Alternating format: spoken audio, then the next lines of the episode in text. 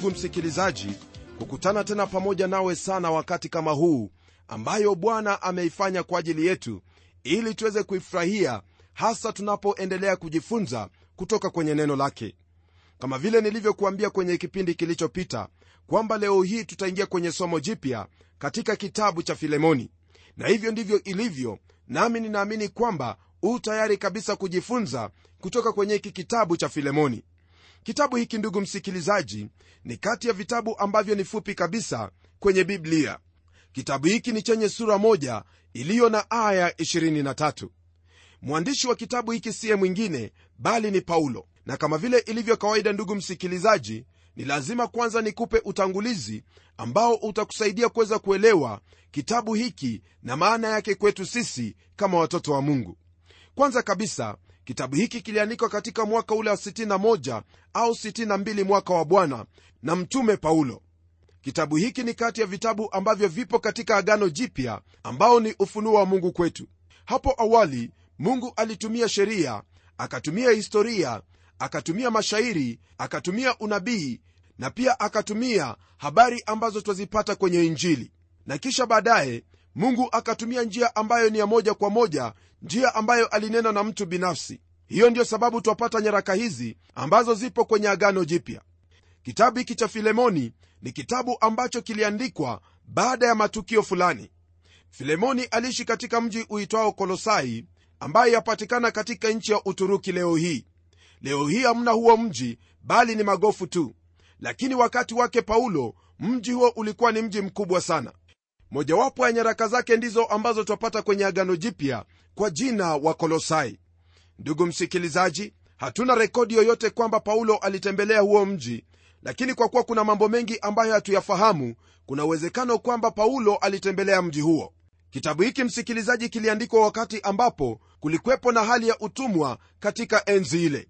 Kulingana na historia kulikwepo na watumwa milioni 60 katika utawala wa kirumi na huku raia wa nchi hiyo hawakuzidi milioni 120 watumwa hawa ndugu msikilizaji hawakuwa na haki yoyote na wao walikuwa kama vile ng'ombe au kama meza kwenye nyumba. Kule kolosai ndugu msikilizaji kulikwepo na huyu mtu aliyekuwa tajiri ambaye alikuwa ameokoka yani alikuwa amemwamini yesu kristo kama bwana na mwokozi wake. Jina lake aliitwa filemoni. Filemoni alikuwa na watumwa na mmoja wao aliitwa onesimo kama vile ilivyo na watumwa wote siku hiyo msikilizaji onesimo siku moja alitorokea mbali naye akienda katika mji mkuu mji wa rumi. Katika wingi wa watu wale yeye angeliweza kupotea kabisa na wala hangeweza kutambulikana. Siku moja huyu onesimo ambaye alikuwa ni mtumwa alitambua kwamba kuna utumwa katika uhuru na kwamba kulikwepo na uhuru katika utumwa.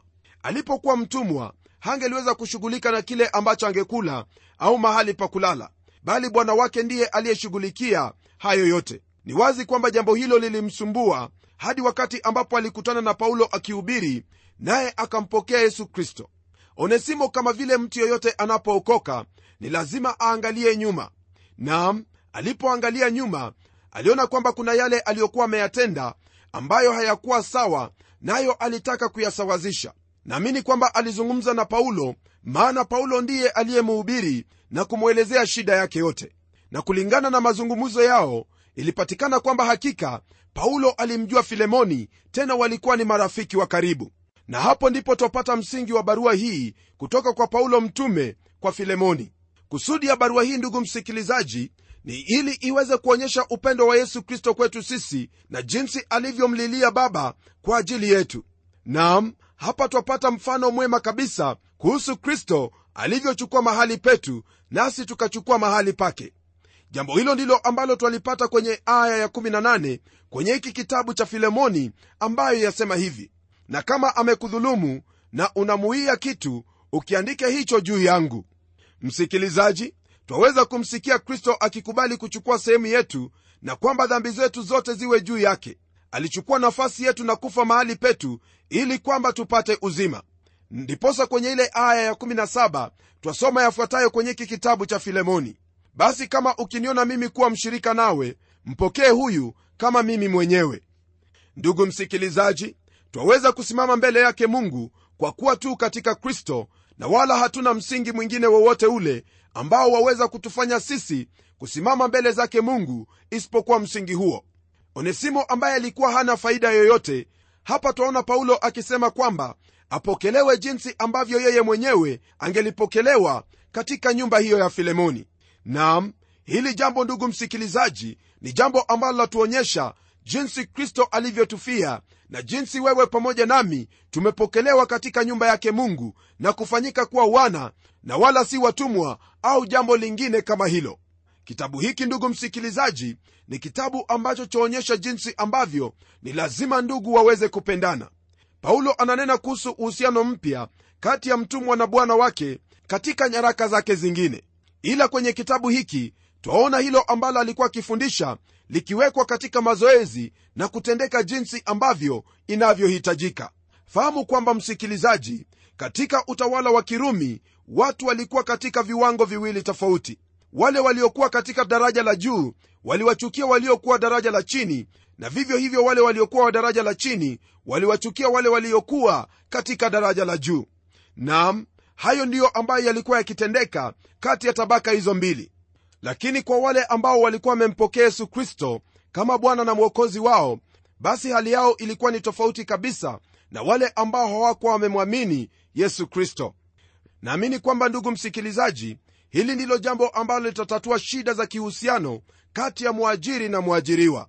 Kwenye aya ya kwanza twapata salamu zake paulo kwa filemoni na jamii yake. Neno lake bwana latuambia hivi paulo mfungwa wa kristo yesu na timotheo aliye ndugu yetu kwa filemoni mpendwa wetu mtendakazi pamoja nasi. Kwa utangulizi wa andiko hili rafiki yangu paulo atajii kwamba yeye ni mtume lakini anapoandikia makanisa anawatajia ofisi ya kazi yake kwamba yeye ni mtume wa kristo. Lakini katika barua hii ya kibinafsi yeye anaandika barua hiyo ya kirafiki. Hahitaji kunena lolote kuhusu utume wake. Kile ambacho alinuia ni kufanya jambo hili liwe la kibinafsi kati yake na filemoni. Barua hii ni kati ya zile barua ambazo paulo aliziandika akiwa kwenye gereza. Kwenye aya hiyo anaendelea kwa kumtajia timotheo kwamba yeye ni ndugu. Naam iwapo yeye ni ndugu kwa paulo vivyo hivyo yeye ni ndugu kwa filemoni. Hii ina maana kwamba yeyote ambaye amempokea yesu kristo huyo ni ndugu kabisa. Nam awe ni wa kabila lolote lile au kutoka nchi yoyote ile huyo ni ndugu kabisa. Kwa kuwa neno la mungu kwenye kile kitabu cha yohana sura ya 17 yesu kristo anaomba akisema kwamba baba uwafanye wawe moja kama vile tulivyo moja. Ndugu yangu wewe pamoja na huyo ndugu ambaye amemkiri yesu kristo kuwa ni bwana na mwokozi wake ninyi ni ndugu na kwa hivyo ni vyema mkae kama ndugu. Kwenye aya ya pili ndugu yangu neno lake bwana laendelea kutwambia hivi na kwa afia ndugu yetu na kwa arkipo askari mwenzetu na kwa kanisa lililo katika nyumba yako. Katika haya yote ambayo paulo anayatajia msikilizaji yeye ana maana kwamba hawa wote ni watu ambao wanahusiana pamoja naye katika kulihubiri neno lake mungu. Nam kulikwepo na ushirika katika nyumba yake filemoni jambo ambalo paulo alilitambua na pia jambo ambalo lilimfanya filemoni awe ni mtu wa kuheshimika sehemu aliyokuwepo. Kwenye aya ya tatu neno lake bwana latuambia hivi neema na iwe kwenu na amani zitokazo kwa mungu baba yetu na kwa bwana yesu kristo. Ndugu msikilizaji haya ambayo twayasoma kwenye aya ya tatu ni jinsi ambavyo paulo alipenda kuwasalimu wale wote ambao alikuwa anawaandikia.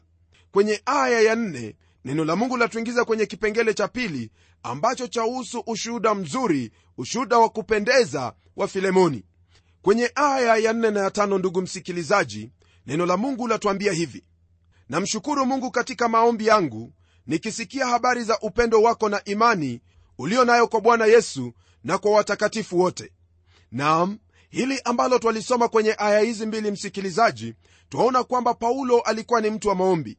Iwapo ungeliandika kati ya mahitaji ambayo paulo alikuwa akiyaombea na watu ambao paulo alikuwa akiwaombea basi aungemkosa filemoni katika orodha ya majina. Hasa wazo lililopo hapa ni kwamba wakati wowote ambapo jina la filemoni lingetajwa paulo angelimwombea. Hili ni jambo ambalo laonyesha kwamba filemoni alikuwa ni mtu wa kuheshimika na zaidi ya yote alikuwa mtu ambaye paulo alimpenda kutoka katika moyo wake. Naamini kwamba jambo ambalo lamfanya filemoni awe jinsi ambavyo paulo anamtajia ni kwamba huyu filemoni alikuwa na ushuhuda mzuri ni kwamba huyu filemoni alikuwa na ushuhuda wa kupendeza kwa kuwa upendo wake na imani yake kwa bwana yesu na kwa watakatifu wote ilikuwa imesikika. Hili ni jambo ambalo ndugu msikilizaji lilionekana waziwazi kwa kuwa upendo hauwezi ukafichika yeye alionyesha upendo mkuu kwake bwana yesu kristo na kwa wapendwa wengine. Imani yake kwa bwana yesu kristo pamoja na uaminifu wake kwa wapendwa au waumini ni jambo ambalo lilimfanya awe na ushuhuda ulio bora kabisa sehemu hiyo aliyokuwa anaishi. Hili ni jambo ambalo naamini kwamba rafiki yangu lafaa kuwa katika maisha yako kama mtoto wa mungu. Lolote unalolitenda iwe ni katika maneno au katika matendo ni lazima kristo atukuzwe katika maisha yako. Kwenye aya ya sita, neno hili la mungu liendelea kwa kutwambia hivi. Ili kwamba ushirika wa imani yako ufanye kazi yake katika ujuzi wa kila kitu chema kilicho kwetu katika kristo. Neno hili latuambia kwamba yeye alishiriki imani. Maisha yake filemoni kama vile nimetajia hapo awali yeye alikuwa na ushuhuda ambao ulikuwa ni wa kuvutia kabisa. Yaani watu walimwona na wakasema kwa hakika huu ndio uokovu kwenye sura ya pili aya ya 13 katika kitabu cha wafilipi twapata kile ambacho kilimfanya filemoni awe jinsi alivyokuwa. Nami naamini kwamba rafiki msikilizaji hili ndilo ambalo pia kristo yuwataka kutenda katika maisha yako. Sikia neno lake bwana lasema nini. Neno lasema hivi kwa maana ndiye mungu atendaye kazi ndani yenu kutaka kwenu na kutenda kwenu kwa kulitimiza kusudi lake jema. Rafiki msikilizaji naamini kwamba hilo ambalo tumelisoma ni jambo ambalo la kumakinisha kwamba wakati unapojitolea kwake mungu yeye atatenda kazi ndani yako yani kutaka kwako na kutenda kwako iwe ni kwa kusudi moja tu kutimiza kusudi lake jema. Hilo ndilo ambalo lilitendeka katika maisha ya filemoni nami naamini pia katika maisha yako. Kwenye aya ya saba neno lake bwana laendelea kwa kutwambia yafuatayo maana nalikuwa na furaha nyingi na faraja kwa sababu ya upendo wako kwa kuwa mioyo ya watakatifu imeburudishwa nawe ndugu yangu. Naam twaendelea na ushuhuda wa ajabu ushuhuda ulio mzuri kumuhusu huyu mtumishi wa mungu filemoni. Neno la mungu latuambia kwamba paulo alifurahi sana kwa kuwa filemoni aliwaburudisha watakatifu. Hili ni jambo ambalo ndugu msikilizaji naamini kwamba ni vyema liwe katika maisha ya kila mmoja wetu kama mtoto wa mungu. Lolote ambalo unalolifanya hebu liwe ni jambo ambalo litawaburudisha wale ambao ni waumini kwa utukufu wa jina lake mungu. Hii isiwe tu kwa waumini bali kwa kila mtu ambaye yu karibu nawe. Wote ambao ni majirani wako wafahamu kwamba kuna mmoja ambaye kwa hakika anamwamini yesu kristo. Tunapoendelea kwenye aya inayofuatia yani aya ya nane twaingia kwenye kipengele cha pili ambacho chanena kuhusu ombi lake paulo kumhusu onesimo neno lake bwana lasema hivi kwa hiyo nijapokuwa nina ujasiri katika kristo kukuagiza likupasalo lakini kwa ajili ya upendo na kusihi kwa kuwa ni kama nilivyo paulo mzee na sasa ni mfungwa wa kristo. Kwenye maandiko haya ndugu msikilizaji paulo anaanza kumwomba filemoni kumuhusu onesimo. Kwenye sehemu hii sasa anaingia kwa kusudi la barua yake naye anatangulia kwa kuandika maneno ambayo ni mazuri kabisa maneno ya kupendeza na pia maneno ya tahadhari. Kwa kufanya hivyo basi atakuwa na msingi wa kumwombea onesimo msamaha kutoka kwa bwana wake filemoni. Msingi huu ni katika hali ya utatu. Jambo la kwanza ananena kuhusu upendo yani huo upendo ambao uliwapatanisha kama waumini katika kristo. Na jambo la pili ni kumuhusu paulo ambaye sasa anasema kuwa ni mzee ambaye amepata mateso na adha kwa ajili ya huduma ya kristo. Na kisha jambo la tatu anasema kwamba yeye ni mfungwa wake kristo.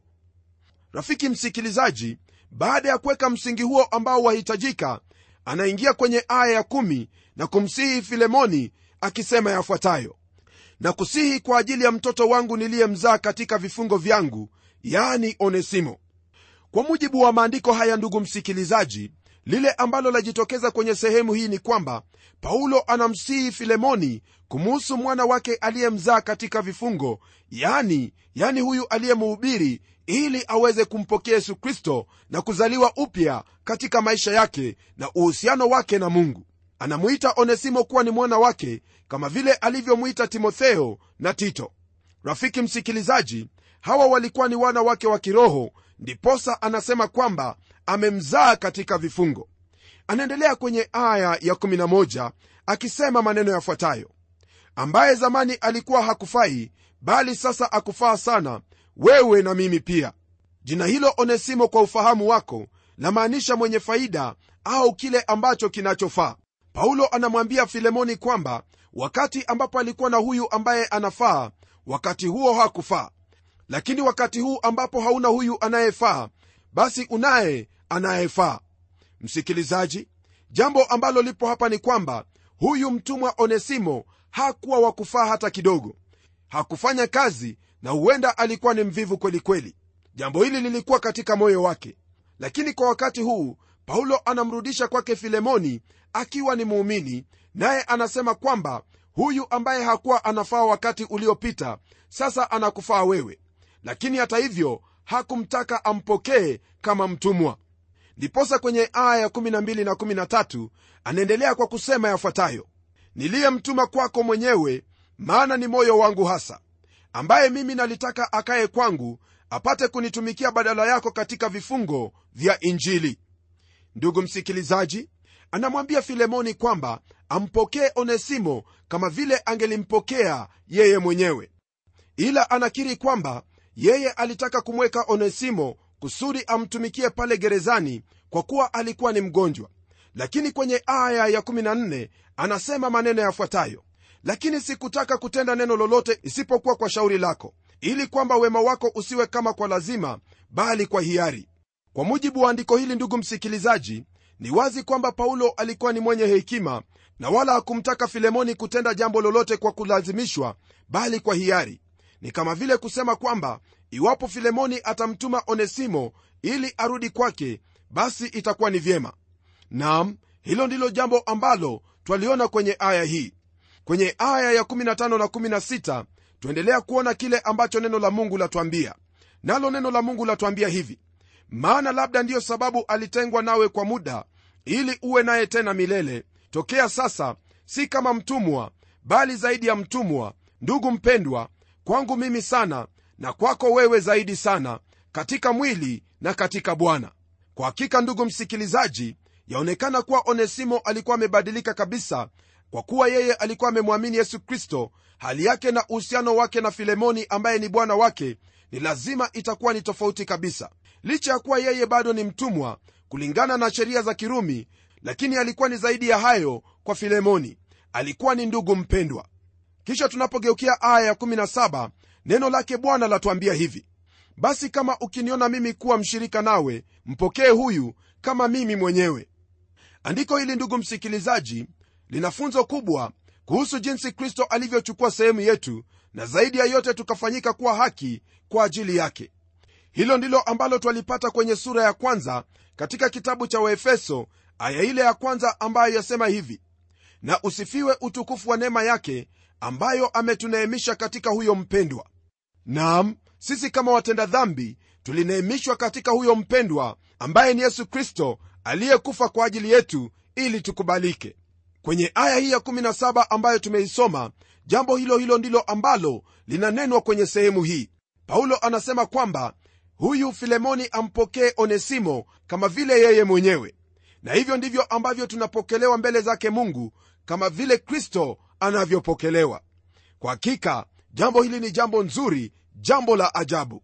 Kwenye aya ya 18 neno la mungu liendelea kwa kutwambia hivi na kama amekudhulumu au unamuia kitu ukiandike hicho juu yangu.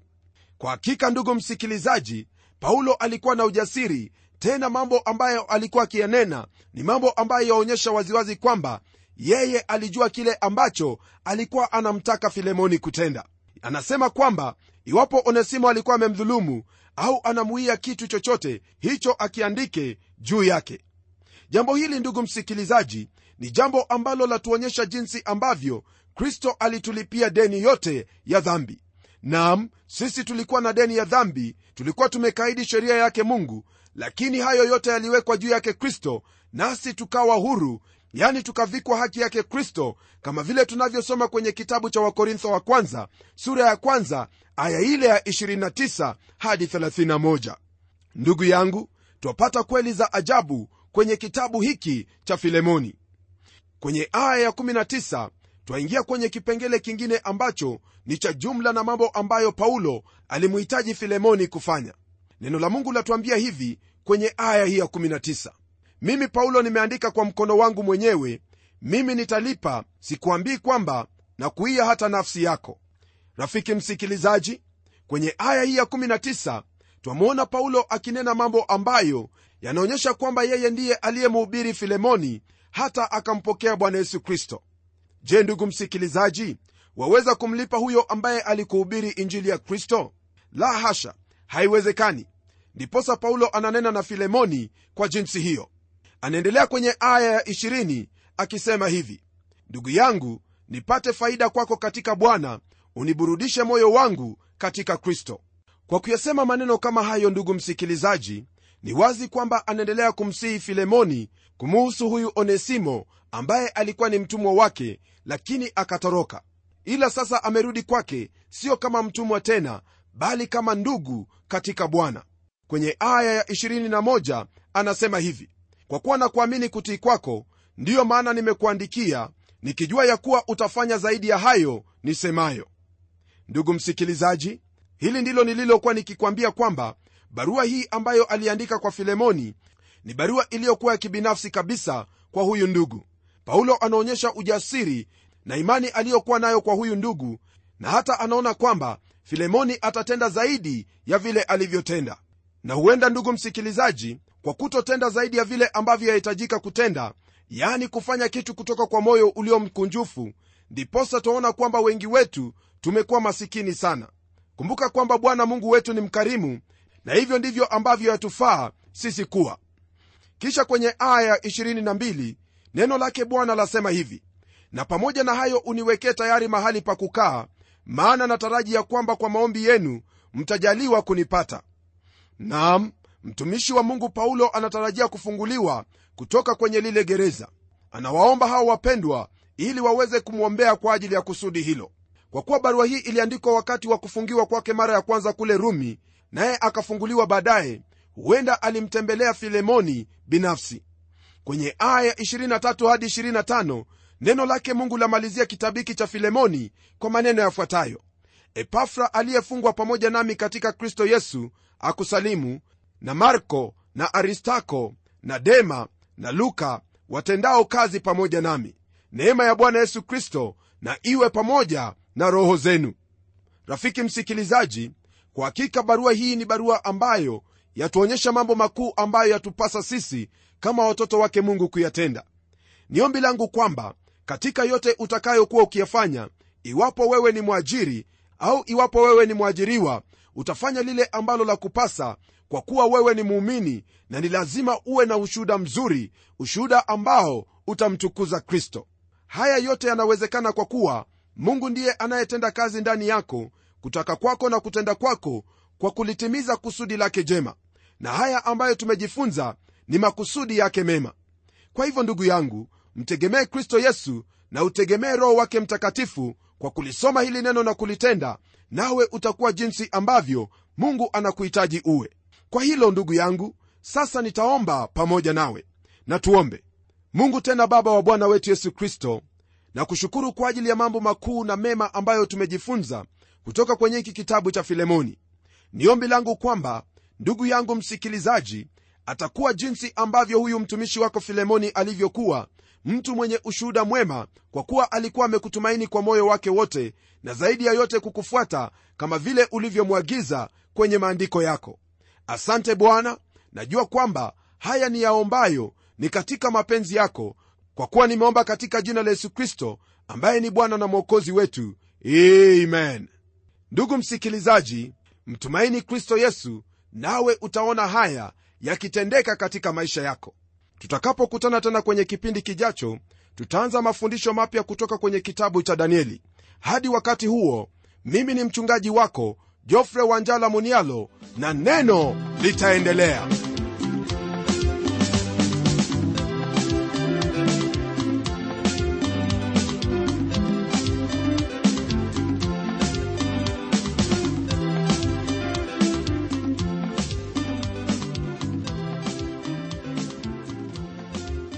iwapo una jambo la kutueleza au pengine ungependa vijitabu vya kukuinua kiroho hebu wasiliana nasi ukitumia anwani ifuatayo. Kwa mtayarishi kipindi cha neno transworld radio.